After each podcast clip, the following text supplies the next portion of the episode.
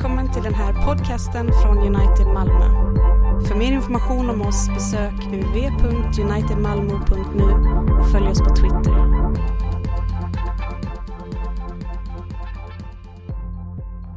Jesus svarade dem, amen, amen säger jag er, ni söker mig inte därför att ni har sett tecken, utan därför att ni fick äta av bröden och blev mätta.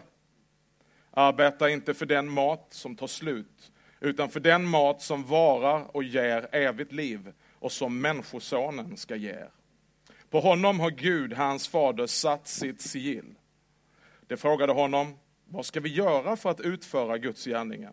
Jesus svarade, detta är Guds gärning, att ni tror på den som han har sänt.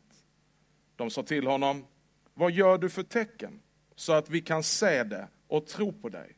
Vad kan du göra?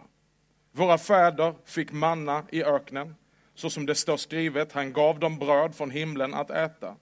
Då sa Jesus till dem, amen, amen säger jag er.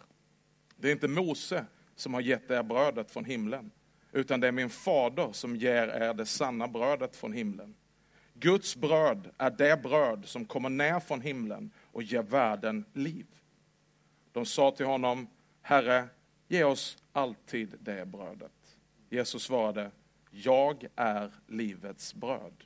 Den som kommer till mig skall aldrig hungra och den som tror på mig skall aldrig någonsin törsta. Men jag har sagt er, ni har sett mig och tror inte. Alla som Fadern ger mig kommer till mig och den som kommer till mig skall jag aldrig någonsin kasta ut. Detta är Guds ord till oss. Amen. Vi har kommit till eh, det sista vägskälet, höll jag på att säga. Det femte vägskälet i alla fall i den här serien och nästa söndag så startar vi en ny serie.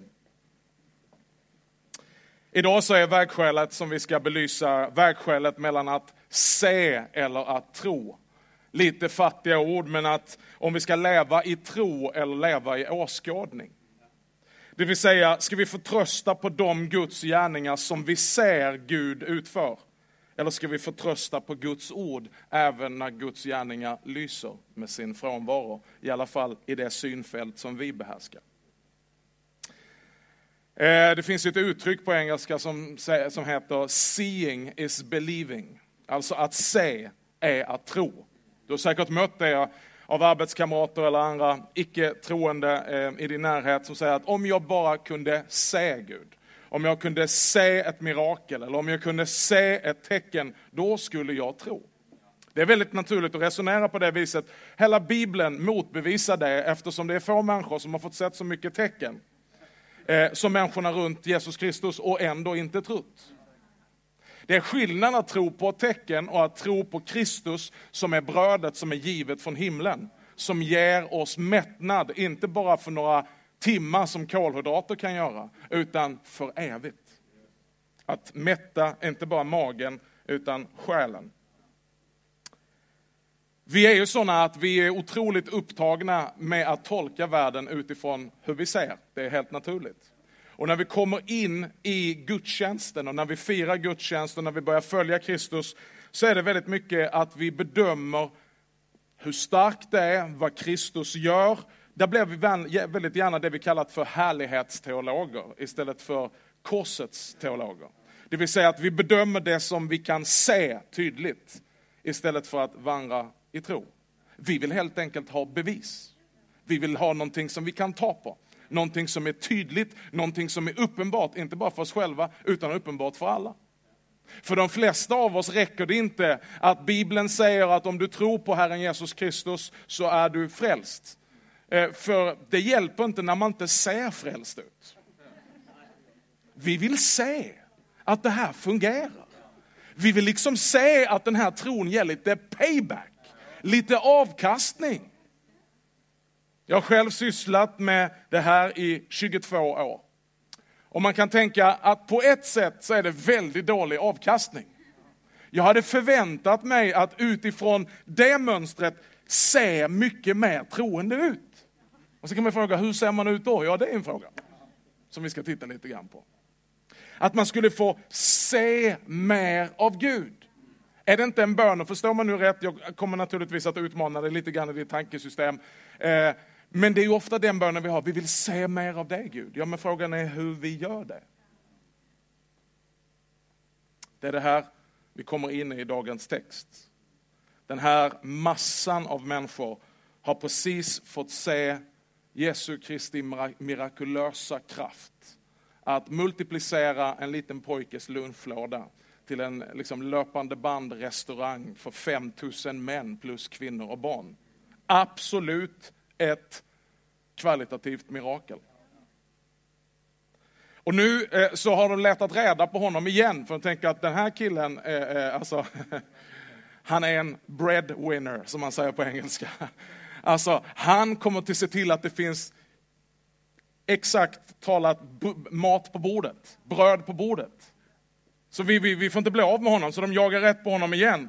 Och Jesus han svarar lite kallt och säger att ja, men ni, ni söker ju inte mig för att ni har förstått vem jag är. Ni söker ju mig för att ni blir mätta. Och nu söker ni mig för att ni är hungriga igen. För det blir man ju av kolhydrater. Alltså vi sa på vår engelska gudstjänst att det här var i och för sig bröd som kom till på ett mirakulöst sätt. Men det fanns ingenting mirakulöst med brödet. Det vill säga att det kom till genom Jesu mirakelkraft, men det fanns ingen mirakelkraft i brödet. Det var helt vanliga carbs som sedan förvandlades till crap. Det är bara liksom ge det tid. Jag skulle kunna servera dig en fantastisk, fysisk, riktig matmåltid här ikväll. Och det skulle vara underbart för stunden. Men eh, när du vaknar imorgon bitti så kommer din mage att kurra efter nytt intag. Det är det som är problemet med människor som lever bara av bröd och inte av varje ord som utgår ur Herrens mun. Man lever efter det man kan se, det som är konkret, det som man kan ta på. Det blir så tydligt för oss även om det inte finns något evigt liv i det. Eller någon längre hållbarhet. Och det är detta som är ett genomgående uttryck i Bibeln, även i Paulus brev, att vara tjänare till sin egen buk. Alltså det vill säga tjäna sina egna behov. Och man kan använda Gud på ett sånt sätt också. Och visst är Gud en Gud som fyller våra behov. Men frågan är vilka behov som är störst. Och frågan är om vi blir evigt saliga bara för att vi har fått ett eller annat rent fysiskt eller praktiskt behov fyllt. Eller om det faktiskt är andra behov och en annan väg i det här vägskälet som Gud vill leda oss in på, där också praktiska fysiska behov blir fyllda, men någonting mycket mer grundläggande, mycket mer bredare behov och grundläggande har blivit fyllt.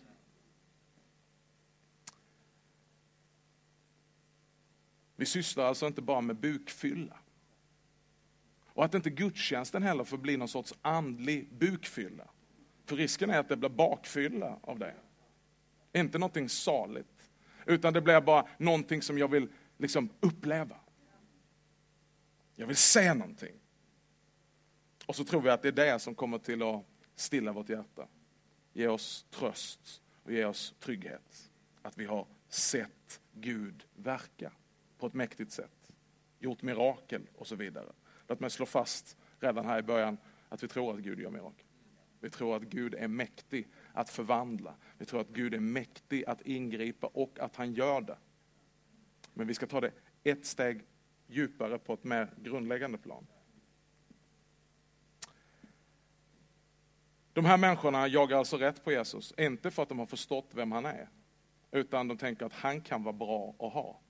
Han påminner om vår ledare, Mose, som också i öknen såg till att det regnade bröd hela tiden. Det här är liksom bra. Det är helt tydligt att Gud verkar genom den här mannen.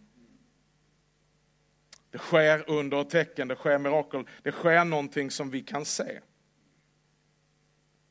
Man förtröstade på Guds gärningar istället för att förtrösta på Guds ord.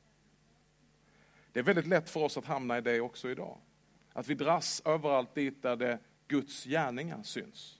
Där det finns någon liksom typ av eh, eh fenomenala och sensationella ingripande, där Gud visar sig i makt och i kraft. Men där vi glömmer bort att leva av hans ord. Vi söker bara nästa kick. vi bedömer utifrån sånt man kan se på, sånt man kan ta på och sånt man kan mäta. Hur kändes det idag?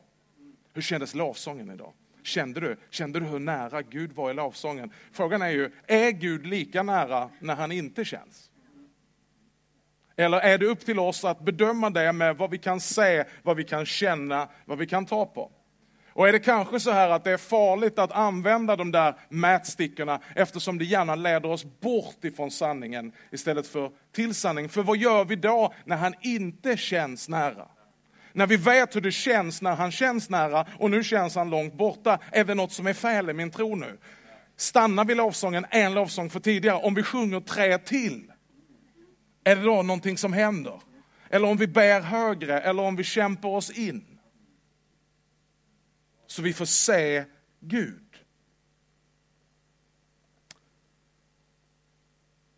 Vi ska alldeles strax återvända till texten, vi ska bara göra en liten sväng inom en text som Paulus använder, där han talar om det här med synligt versus osynligt. I Andra Korinthierbrevet 4, vers 16-18. Han säger, därför tappar vi inte modet. Det är bra. Har du tappat modet någon gång? Inte bara allmänhet, utan i ditt kristna liv. När du känner dig, ah, det är inte lönt det här. Det funkar ju inte. När jag ser på mig själv, när jag ser hur lite av Gud jag ser i mitt liv. Så det blir bättre snart, ta det, ta det lugnt, det känns som att du tappar modet här nu under min förkunnelse. Men det är ju så vi känner. Så känner jag när jag tänker på all tid jag lägger ner, när jag tänker på allt jag längtar efter och jag bara ser mina tillkortakommanden, så är det väldigt enkelt att tappa modet. Paulus säger detta i ett sammanhang där han är attackerad av andra och anklagad att han håller på med det där evangeliet och predikar bara liksom Kristus. Det är ingen visdom, det är inga tecken, det sker liksom inget speciellt. Han är en galning och han blir förföljd och han sitter i fängelse. Och han säger att det skulle vara lätt att tappa modet. Men vi vägrar att förfalska vår förkunnelse. Vi vägrar att bara liksom köra catering till människors behov eller människors vilja. Utan, och det finns en anledning att vi inte tappar modet. Och så fortsätter han, även om vår yttre människa bryts ner, det jag kan se, det jag kan ta på, så förnyas vår inre människa dag för dag. Till vår nöd som varar ett ögonblick och väger lätt bereder åt oss en oändligt, eh, på ett oändligt rikt sätt en härlighet som väger tungt och som varar i evighet. För vi riktar inte blicken mot det synliga, utan mot det osynliga. Ty det synliga är förgängligt, men det osynliga är evigt. Om du ger mig ytterligare tio minuter så skulle jag vilja utmana dig att bli en kristen efterföljare som har sin trygghet i det vi sätter vår tro till och inte bara bedömer vår kristna framgång utifrån det vi ser. Att du skulle få tag i detta som gör att du inte tappar modet. För om du är sann mot dig själv så kan det finnas anledningar, kan, i ditt liv att tappa modet. Det kan finnas anledningar att liksom bara känna, är det lönt att fortsätta gå i kyrkan? Är det lönt att fortsätta läsa den här bibeln? Är det lönt att fortsätta be? Har det någon verkan? Jag tycker att det skulle ge lite bättre avkastning i mitt liv.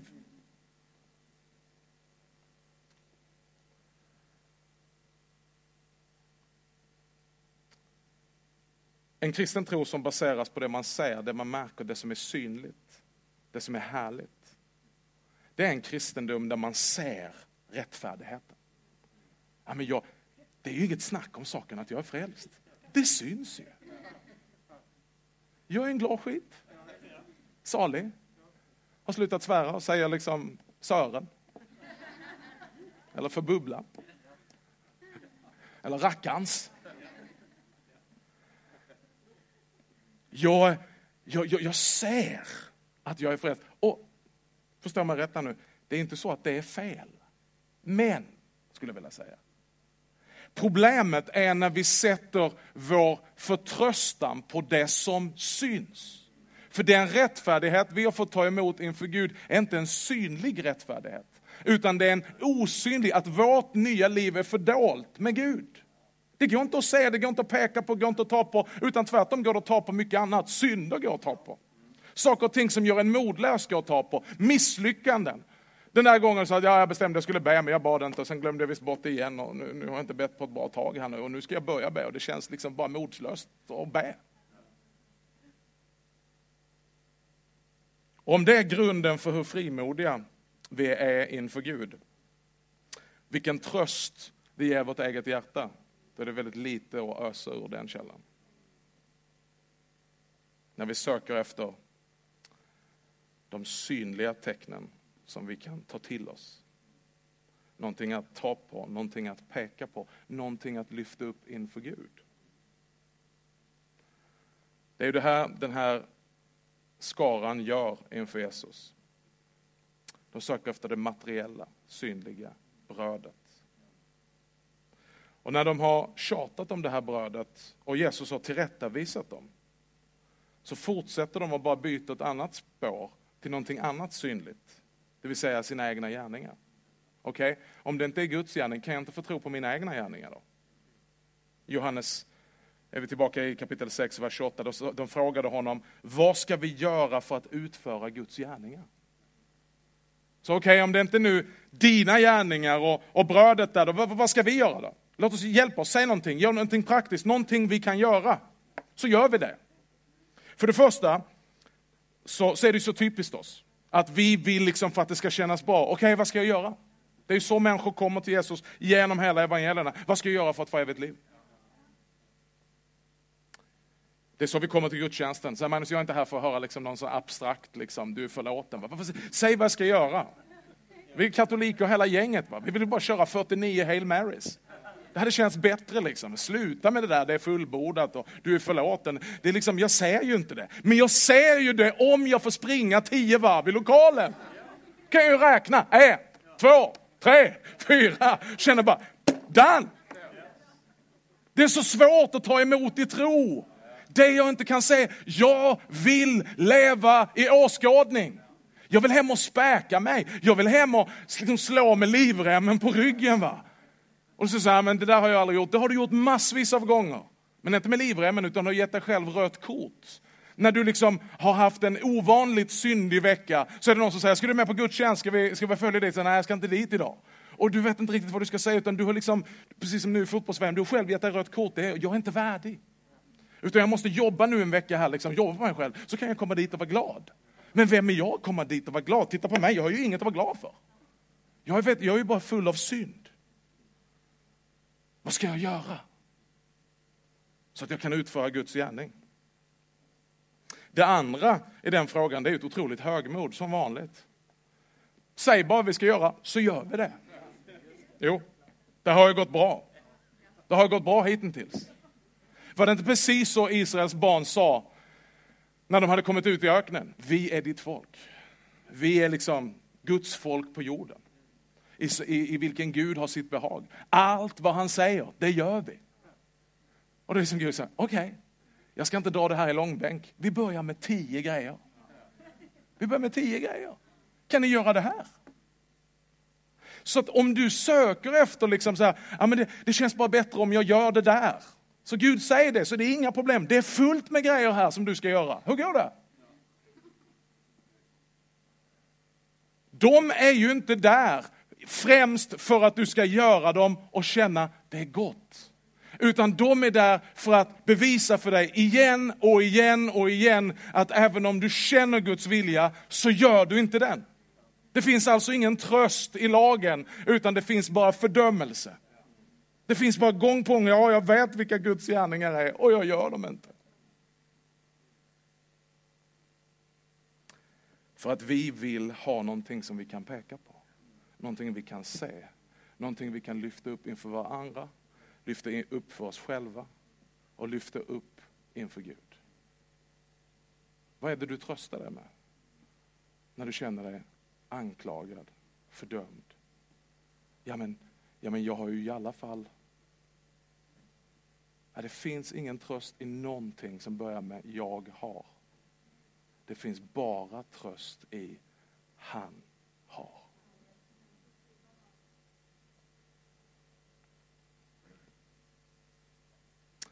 Härlighetsteologerna får svar på tal här av Jesus i vers 29 och 30. Han svarar dem, detta är Guds gärning, att ni tror på den som han har sänt. Det är inte det svaret man vill ha.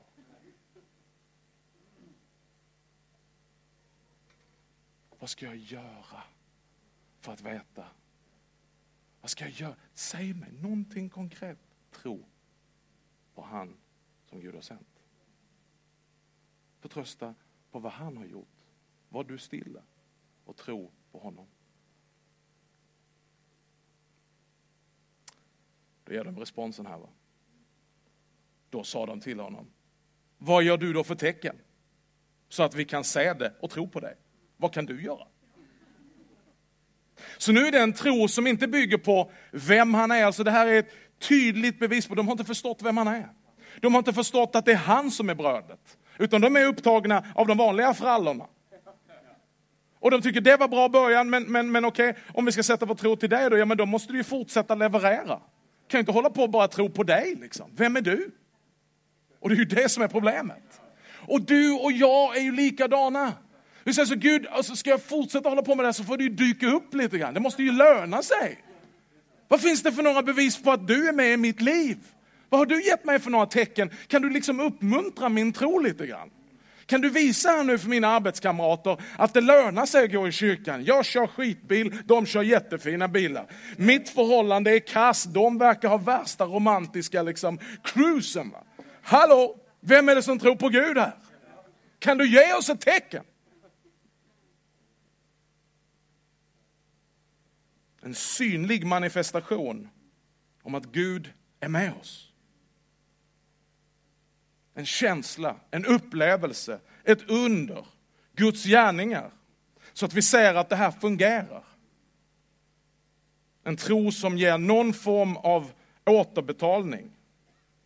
I vilken form som helst. Helighet, livsförvandling, välsignelse, moralisk utveckling.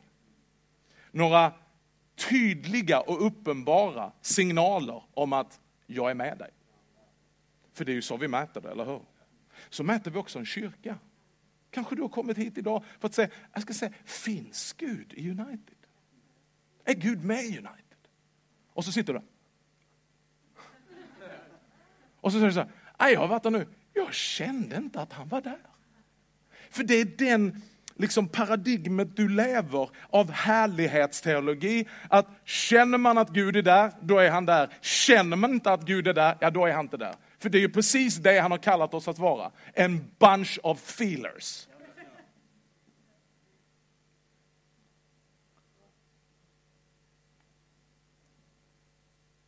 Det här är genomgående i hela mänskligheten. Att om Guds synliga tecken och mäktiga gärningar är bland oss, då har Guds rike kommit. Då är Guds rike mitt ibland oss. Men om Guds mäktiga, synliga, välsignade gärningar inte är ibland oss, så att vi kan se dem, då har Gud lämnat oss. Lyssna på Gideon, vi är alldeles strax färdiga. Han säger det klockrent. Och när han säger det så tänk inte på Gideon, tänk på dig själv. Här är Israels barn under belägring.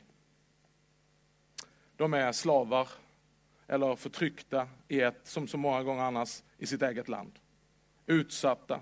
Och här är en ung man som har gjort det enorma hjältedådet att han har snutt en näve vete och gömt sig i en vinpress. För honom uppenbarade sig Herrens ängel bara där. Varför för honom? Varför uppenbarar sig Gud för han? Vem är han? Han har inga liksom, Eh, märken eller liksom, någon position. Han kommer från en dålig liten stam och han är själv verkade vara väldigt liten och ängslig. Gud uppenbarar sig för honom. Och han sa, Herren är med dig, du tappar stridsman. Alltså vilken, vilken ironi. Vilken, vilken fullständig förolämpning. Tänk dig nu så här. Va? Ta det här på rätt sätt.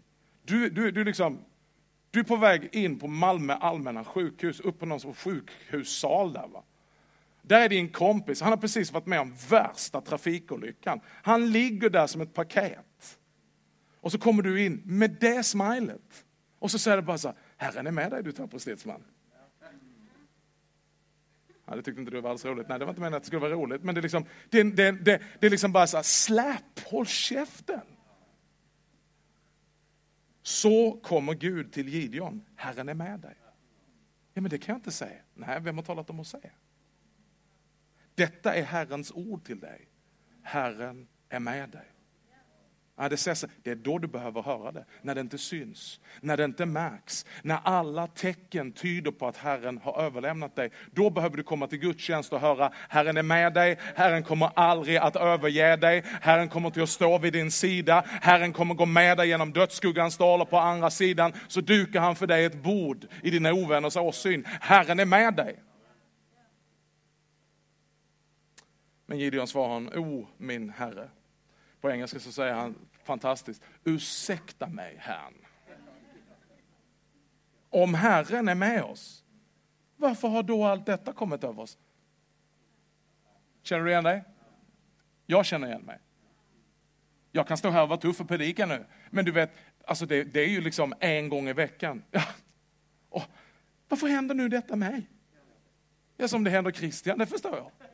Men jag, jag är ju värd någonting annat. Gud, du, you are supposed to be with me. Och jag direkt tar det som ett tecken. Aha, om Herren är med mig, varför har då allt detta kommit över? Och var är alla hans under, som våra fäder har berättat om och sagt?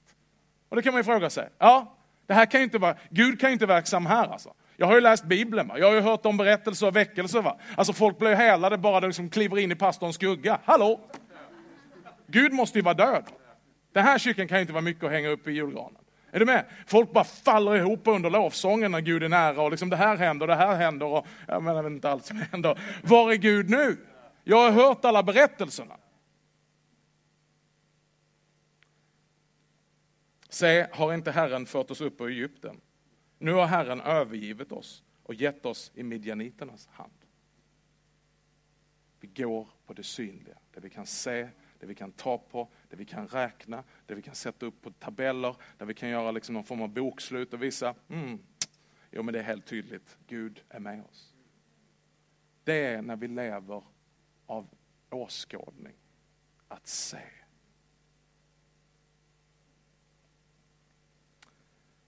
Detta var problemet, precis samma sak med folket runt Jesus i Johannes 6. Man ville se, vad ger det oss för något tecken? Vad gör du för några verk? Vad gör du för några gärningar? Hur ska du välsigna oss så att vi ska tro? Paulus säger samma sak. Judarna begär tecken, grekerna söker visdom, men vi predikar. Ser du skillnaden där? Jag skulle vilja säga detta, egentligen inte som någon predikan, utan någon form av programförklaring som du kan gå och ruva på under den här sommaren till vi kommer tillbaka till hösten. Att vi lever också i ett sådant samhälle där vi har kyrkobesökare som kommer och säger, vi begär tecken. Vi begär liksom tydliga bevis. Vi begär praktisk visdom. Men vi predikar Kristus. Och det säger han inte liksom så här försiktigt, nej men vi ska inte ge vad ni vill. det, det, skulle kunna vara bra men, men vi gör något annat bara för att göra någonting annat. Utan nej, nej, nej, vi vet det enda som är Guds kraft till frälsning. Det är Kristus och han som korsfäst, det är korsets dårskap. Det är att få höra detta gång på gång proklamerat. Dina synder är dig förlåtna. Du är förklarad rättfärdig, inte av din egen rättfärdighets skull, utan på grund av den rättfärdighet som Kristus har inför Gud. Och hur blir jag rättfärdig? Genom tron alena. Inte genom att se det, inte genom att se tecken på att Gud verkar i ditt liv, utan att lita helt och fullt på Kristus. För det är den förvandlingen och den befrielsen som folket i Johannes 6 runt Jesus längtar efter. De säger, du säger det, Herre, ge oss alltid det brödet. De vet inte riktigt vad han talar om. Han säger så det riktiga brödet, det levande brödet, det kommer nerifrån, uppifrån, ner från himlen, från Gud. Och de, de, de vet inte riktigt ja, ja, vad, är, vad, vad det är. Det låter underbart. Ge oss det brödet, alltid, hela tiden. Och då säger han så jag är det brödet. Jag är livets bröd. Ni kan äta hur mycket ni vill av de här frallorna, ni kommer bli hungriga igen. Men den som tar emot livets bröd kommer aldrig mer att hungra. Alltså vad ni behöver är inte vad jag kan ge er. Ni behöver mig. Vad du behöver är inte vad Kristus kan göra för dig, fixa till, till dig i form av liksom, grejer. välsignelser. Vad du behöver det är att bli mättad av Kristus själv. Att inte söka Kristus för vad han kan fixa till dig, utan att söka Kristus för den han är. Och du säger med de här lite förvillat, jag vill ha det brödet. Men jag vet inte riktigt vad det är, men, men så säger Kristus, jag är det brödet. Tag och ät. Det är därför vi går på gudstjänst. Det är därför vi nöjer oss inte med att gudstjänsten ska bara vara en liksom verklighetsflykt en och en halv timme varje söndag. Där mitt boring liv liksom ska bara komma och säga, underhåll mig. Gör någonting så att jag, jag slipper jobba med mina tankar och mitt dåliga samvete. Gör det högt också. Låt det vara bra med musik och liksom bara, jag vill skratta!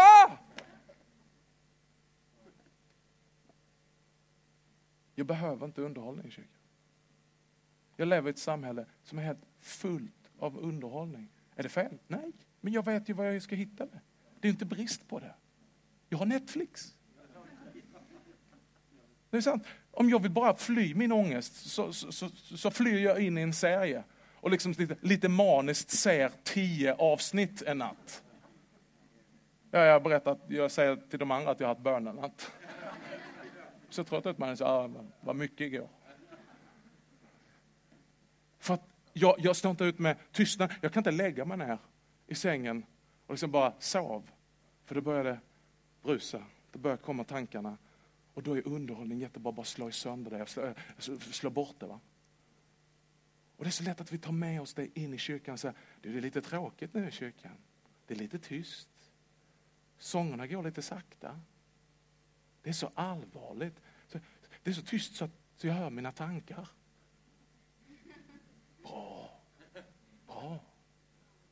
Kanske vi ska bevara ett helgad plats i det här samhället. Där vi kan kliva in. Där vi får lov att landa i oss själva. Får lov att känna lite på våra tillkortakommande och våga lyfta fram dem inför Gud. Säg Gud, jag behöver livets bröd. Jag behöver ta och äta av Kristus igen. Jag behöver det som är unikt för kyrkan. Det som jag inte kan få av någon underhållning. Det som inte någon fest kan ge mig. Det som inte några pengar, framgång eller achievements någonstans kan ge mig. Som bara Kristus kan ge mig. Ge oss det brödet alltid. Därför så vill vi dedikera oss själva till att ge dig, inte alltid det du vill ha, men det vi vet du behöver. Judarna begär tecken, grekerna begär visdom, men vi predikar Kristus. För Kristus är det brödet. Lita på oss. Ha förtroende för det. Vi vet att du behöver evangelium. Gång på gång på gång på gång. För att kunna leva i denna tro. Tro kommer inte genom att se. Tro kommer genom att höra. Bibeln vänder på begreppen. Denna världen säger seeing is believing. Att när du ser det, då kommer du att tro det. Vi kan snabbt adoptera in det i kyrkan och säga, och folk får bara se lite undertecken. Folk får bara se, liksom, kolla här va. Vi tycker om att ta upp människor på scenen och säga, här har du Nisse va. Han var heroinist när han var fyra år. Han åkte på bankrånarturné när han var nio. Han satt i isoleringscell när han var 13. Och liksom, ju värre vi kan vara, liksom, han är tatuerad liksom, till och med under fötterna. Liksom. Han är tatuerad innanför bak liksom, ögonen. Och det är underbart, förstå mig rätt nu, jag är inte nära av det. Jag har själv en, en, en hyfsad story. Men vi vill liksom lyfta fram det. Va? Och titta nu vad han gör idag. Va? Han rånar inte banker. Utan han, han är ute och sjunger liksom pärleporten i kyrkor. Och, och, men har kvar sin jeansväst och tatueringarna. Och vi känner bara, wow, det där kan jag tro på.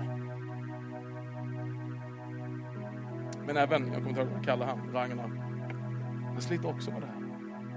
Att han alltid ser Guds gärningar. Och så tänker vi, om, vi bara, om bara folk får se det här så kommer de att tro. Jag förstår hur du tänker, men Bibeln säger inte att tro kommer av att se. Bibeln säger att tro kommer av att höra. Att höra förkunnelsen av Kristi ord. Att om och om igen matat sig av Guds ord och är det inte precis det Jesus säger i vers 36 i dagens text. Han säger, okej, okay, ni tjatar om att få säga det och säga det och säga det. Ni har ju sett mig och tror ändå inte. Alltså han gör ju slut på hela argumentet. Vi vill säga, ja men ni har ju sett och ni tror ju inte. Ja, just, tänk, tänk, vad skulle de tänka där? Så jag vill, se, jag vill se det, jag vill uppleva det. Ja, här är det fetaste tecknet du någonsin kommer att se. Gud blir människa. I en bebis, i en krubba, som en snickarson, kliver ut. Här är jag, livets bröd som kommer ner från himlen. Nej, jag kan inte tro på det. Nej, för tro kommer inte av att se, utan tro kommer av det levande gudsordet, som är ett frö som växer upp och skapar liv i ditt inre. För tron är motsatsen till att se. Hebreerbrevet 11.1 säger att tron är en övertygelse om det man hoppas på. En visshet om det man inte ser. Det är vad tron är. Vi behöver bli ett trons folk som lever inte i åskådning utan av vad vi tror. Det som Guds ord har förkunnat till oss, det vi lever av. Och därför så behöver vi också till bli ett gudstjänstfirande folk som kommer till gudstjänst. Underbart med personlig bibelläsning, underbart med personlig andakt. Du och jag behöver komma till gudstjänst varje vecka, minst en gång i veckan. Och säga så okej, okay, jag är trög. Jag är syndig. Ja, jag hörde det förra veckan. Jag behöver höra det igen. Så att min tro växer. För den växer inte av vad jag ser. Den växer av vad jag hör. Utlagt från skriften. Låt oss bli en kyrka som är vägskälet mellan att välja härlighet och korset. I vägskälet mellan att välja det som syns och ser bra ut eller det som är tro. Det är att vägskälet att säga, ja men folk vill ha det här. Ja, fast vi predikar Kristus. Vi ger inte folk vad de vill ha, utan vad vi vet vi behöver. Amen. Och då säger du naturligtvis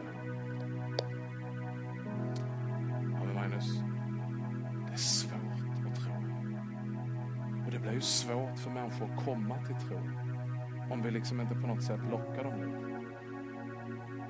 om vi inte, om vi inte ger dem det de vill ha. Jag skulle säga att ja, det är svårt. Jag skulle vilja höja det och säga att det är helt omöjligt. Det är helt omöjligt. Det är ingenting som vi kan ta oss själva eller göra själva. Därför så avslutar Jesus hela det här med att säga de som Fadern har gett mig, de kommer till mig ingen som kommer till mig ska jag någonsin släppa ur mitt grepp. Det är ett verk av Gud. Och Gud verkar där ordet predikas. Så att, även, så att när vi predikar så talar vi inte bara liksom till det här normala attraktionscentrat du har. För det normala, liksom, eh, jag letar efter ett ord, men det, den här normala liksom, grejen du, du söker efter, det är tecken. Det är liksom, ge mig någonting praktiskt. Magnus, du har inte gett mig någonting praktiskt. Jag vill ju ha fem nycklar till ett mer awesome life. Jag vill ju ha, ge mig liksom, jag håller på att gå under liksom i barnuppfostran. Kan du inte bara tala om liksom fem grejer hur du får liksom, ordning på dina fucking kids liksom. Så, förlåt. Men, men, men eh, jag vill ju ha något sånt liksom. För att du är som grekerna, jag söker visdom. Eller du är som judarna, jag vill bara se mer av Guds kraft. Men, men du har bara förkunnat Kristus.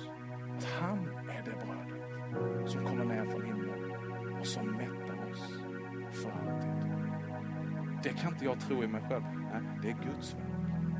Så att när du känner att tron börjar spira på det här budskapet, då vet du att då är det liksom inte med tips och tricks, knäpp och knåp, utan det är Gud som verkar i ditt liv. Det är hans ord. Amen.